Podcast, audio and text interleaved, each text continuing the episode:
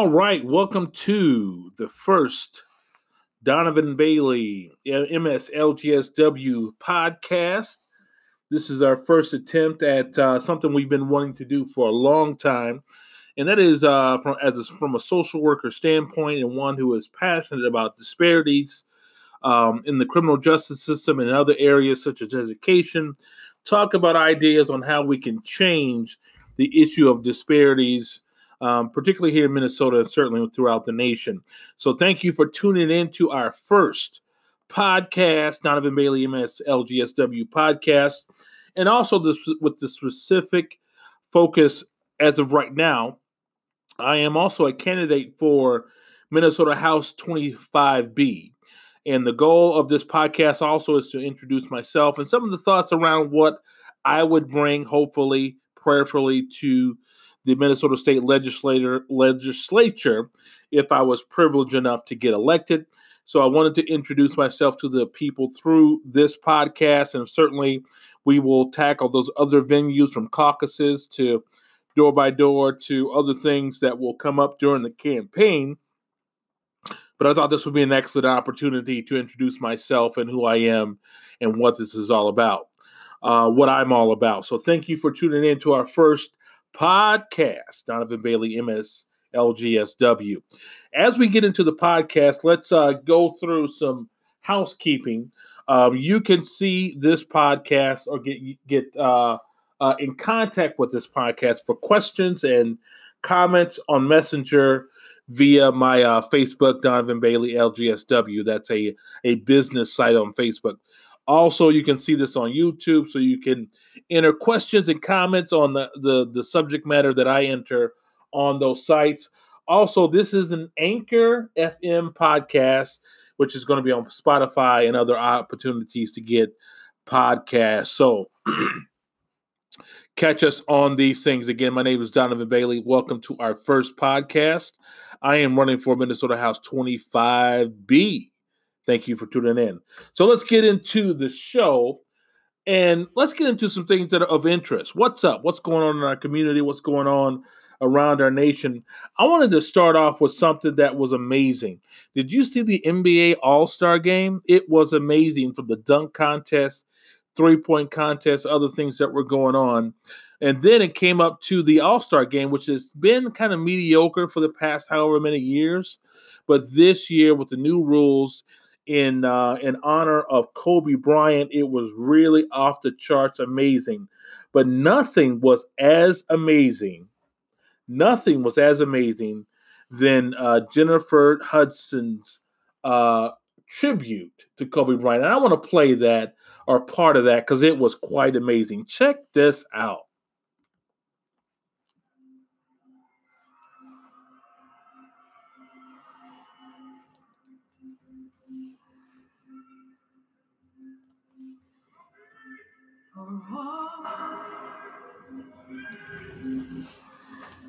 For all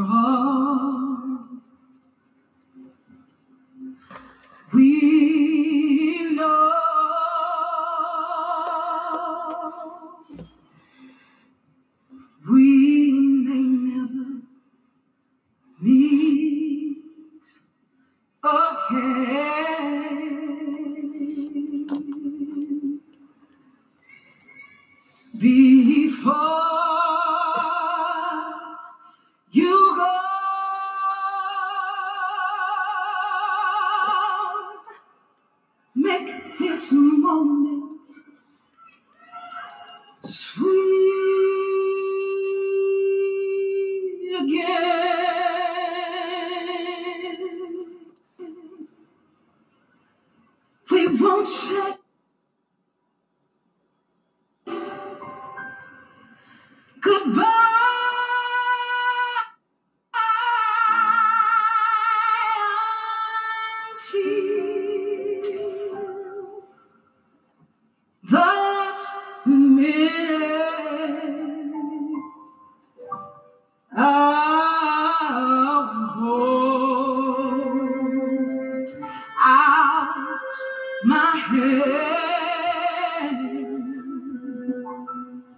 and my heart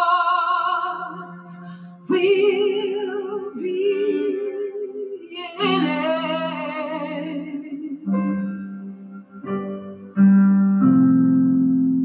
for all. And that is just a couple of minutes of that. It was quite amazing. Even now, as I listen to it, emotions galore um, what a rendition from uh, Jennifer Hudson uh, in tribute of Kobe Bryant. If you did not hear that, make sure you check that out. That was amazing in in tribute of, of a man that certainly within our minority communities we hold him in high esteem. But what else is going on in the in around the nation? Um, have you heard about this uh, this Houston scandal, Houston Astro scandal? It is getting worse and worse uh, as the day goes along. Obviously, they cheated uh, in the two, 2017 World Series, won the World Series, and now they're caught. And now, as they say, the cover up is worse than the sin. These guys, the owner, uh, just check out the interviews on ESPN. Just absolutely horrible. And now the commissioner comes out to say a couple of things, and it just is horrible on top of horrible. And it really reminds me of a time, even as we see in our politics, that folks cannot admit a failure, problems, and move on and the fake news and not admitting the truth. And really, I don't know if it is, but it almost seems emblematic of an era where our leadership cannot own up to mistakes, problems, and move forward. So just check that out. But what else is going on? How about the latest posts uh, things going on? And I I don't I'm I'm one that, that likes to pray for our president. I'm one that like to support our president, even if I disagree with his or her policies. Uh, even if I didn't vote for them, support the office, right? I'm one of those types of dudes, right? Um, but it's just amazing. We just came off of impeachment and all the the the negativity that's, that surrounded that. We can't even get one to two days beyond that, and more stuff comes up. This is just wild, in my opinion. And whether legit or not, the mess and the drama is wow more than 2,000 former prosecutors and other DOJ officials are calling for General Barr's resignation due to some of his uh, antics, if you want to call that, with, regard to uh, some latest things that have happened. And what I point to is this things just continue and continue. And it's like, does this office have something to do and again, I'm I'm a I'm a support the office type of guy. Pray for our president, even though I didn't vote for him and all those different things. But man, can we, you know? But uh, in that regard, let's let's go to something really positive. Did you watch First Take this morning on ESPN? And if you didn't, make sure you check in the First Take. I want you to hear Mike Tomlin and his defense of his quarterback Mason Rudolph after he was accused of saying a racial slur. And I've admired this man for the longest, but check out this guy's answer. This gentleman should be running for president. Mike Tomlin for POTUS. Check out that interview. All right, let's get into our podcast. Why am I running?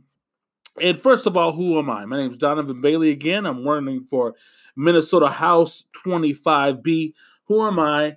I am a public defender at heart. I've been with the public defender office for 12 years as a dispositional advisor or sentencing advocate, also as a social worker. My whole job for the last 12 years is to advocate for the least of these within the criminal justice system. And in that, I've been uh, uh, on various committees from the uh, um, Minnesota um, uh, uh, Council for Minnesotans of African Heritage to the TCAC committee to the Human Rights Committee, currently serving on the Third District Equal Justice Committee.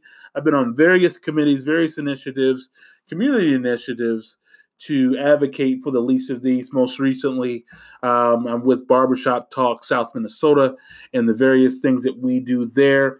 Um, that's who I am. I'm a native of Indianapolis, Indiana, Hoosier by the heart, and ventured my way to Minnesota for education, family, marriage, and and next thing you know, I'm I'm freezing with the rest of us here in Minnesota. So I'm not a native, but but from a midwestern uh, inner city. Grew up as an at-risk youth. Um, I was um, uh, grew up in the stereotypical midwestern inner city a lot of the stereotypes attached from not having a father and all those different things. But fortunately for me, I had a um, a uh, faith community that adopted, if you will, a lot of at-risk kids and showed them the way on many different levels, from faith to education to hard work ethic to exposure.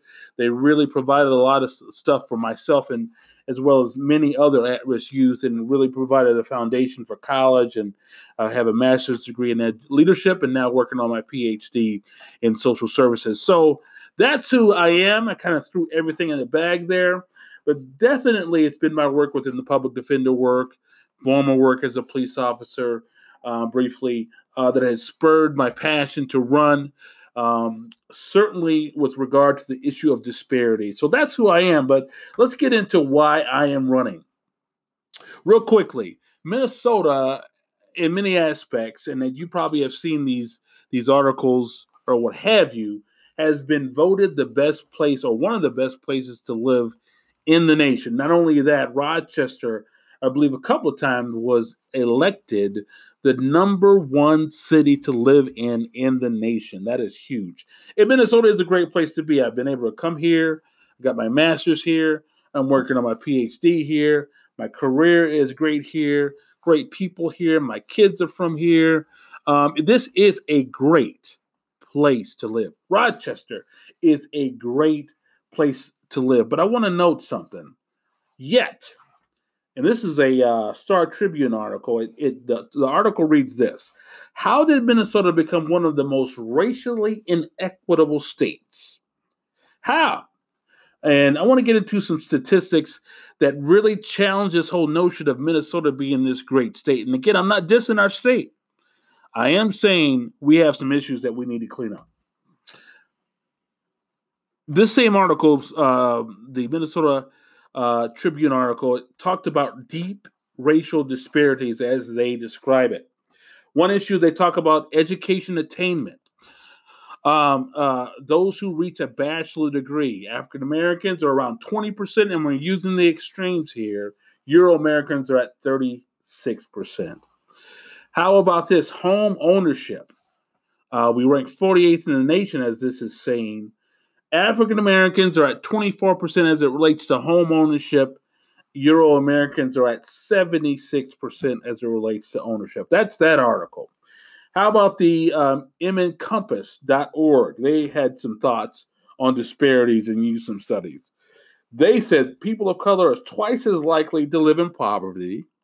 Excuse me, twice as likely to live in poverty.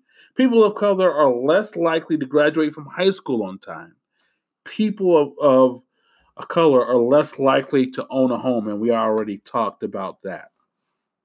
City Pages uh, threw out an article in January 2019 that says Minnesota still has some of the worst racial disparities in the nation.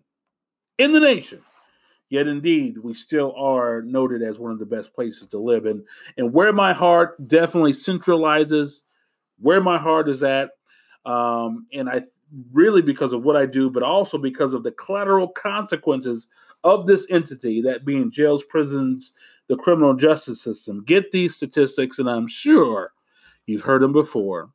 83% of our jails and prisons, excuse me, 83% of Minnesota, this is 2010 census, and this will tweak a little bit or a lot of bit, if you will, in uh, with our 2019 census but around 83% of Minnesota is Euro American. 40%, 7% of the jails and prisons are Euro American. How about Native American? About 1 to 2% of the nation of Minnesota is Native American. 8 to 9% is um, in the jails and prison. Huge disparity there. How about our Latino population? Around 6% or more, growing 12%, double that in the criminal justice system. And this is the big one.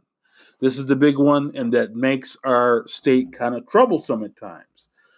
African Americans are 6 to 7% of the population of Minnesota, yet 36 to 37% of the jails and prisons throughout this state. That, that is coming from the Prison Policy Initiative. That, my friends, is huge. Minnesota is indeed one of the best places to live, bar none. We'll give it that. But yet there is a stain, there is a scar that we need to deal with. 41%, as they've said, of the Rochester public school system are minorities. In the coming years, and we're starting to see this, we see the growth of diversity in Rochester. We see the growth of diversity throughout South Minnesota, everywhere. Way over in Worthington, 51% of Worthington schools is minority. This is Worthington over uh, toward the southwest of Minnesota. Diversity is growing in our area, but we're still seeing the one in three African Americans in the criminal justice system. We are still seeing that our school systems are dealing with disproportionate discipline of minorities in school. And we can go on and on and on about these statistics as it relates to minorities. My question is how then? What's the rub here? What is the rub on how to fix this issue?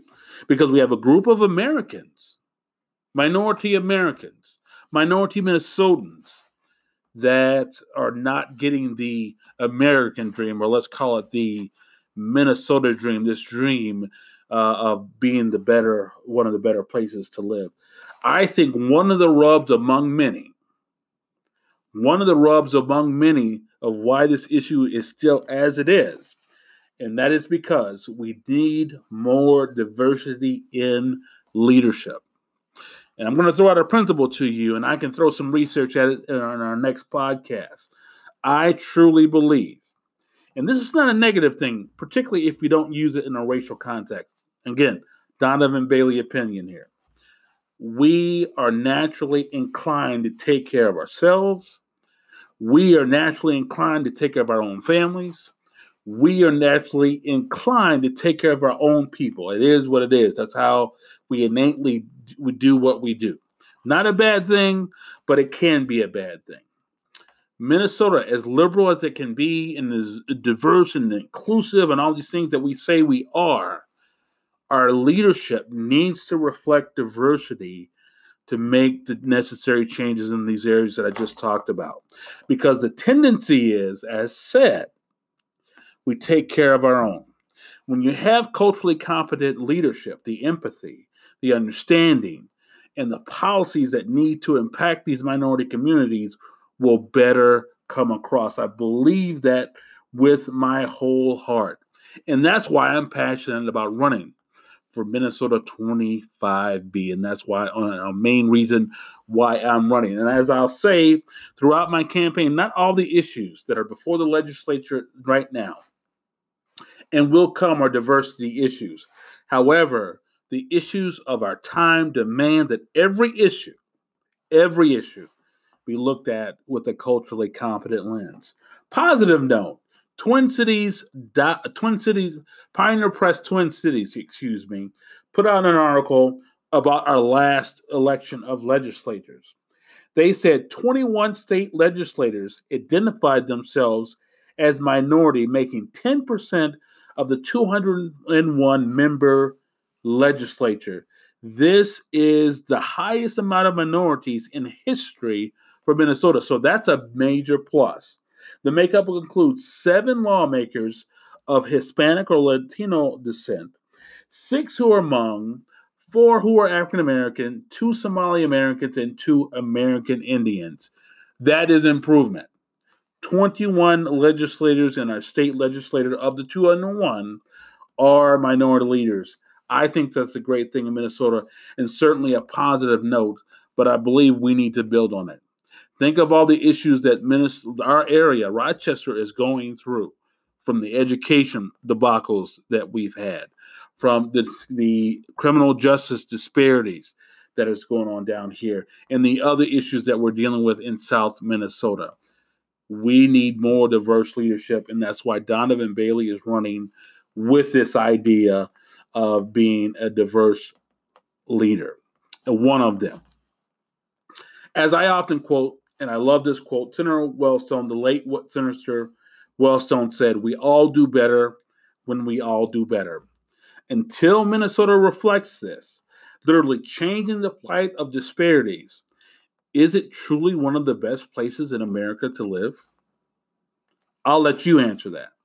One thing is for sure having culturally competent leadership will lead us to needed change in this state and get us off of these highest ranking of disparities within the nation. That's why I am running. Well, I want to thank you for tuning in to our first podcast. Up next, up next, February 25th, local caucuses. March 15th is the DFL convention, of which I will need delegates to say we want Donovan to lead the Democratic ticket. And then we'll obviously have the general elections voting for that position in November 2020. So I'm asking you if you're passionate about cultural competency and passionate about a Donovan Bailey led campaign, I need you to caucus for me on February 25th. And then I need you to come out, I believe, March 15th to be a delegate to say, we want Donovan Bailey at the top of the DFL Minnesota House 25 ticket. All right, I want to thank you for tuning in to my first podcast, Donovan Bailey MSLGSW. I am running for Minnesota 25B. Thank you for tuning in. Have fun.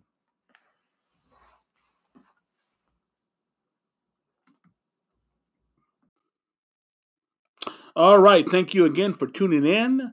The music is brought to you by bensound.com. See you next time.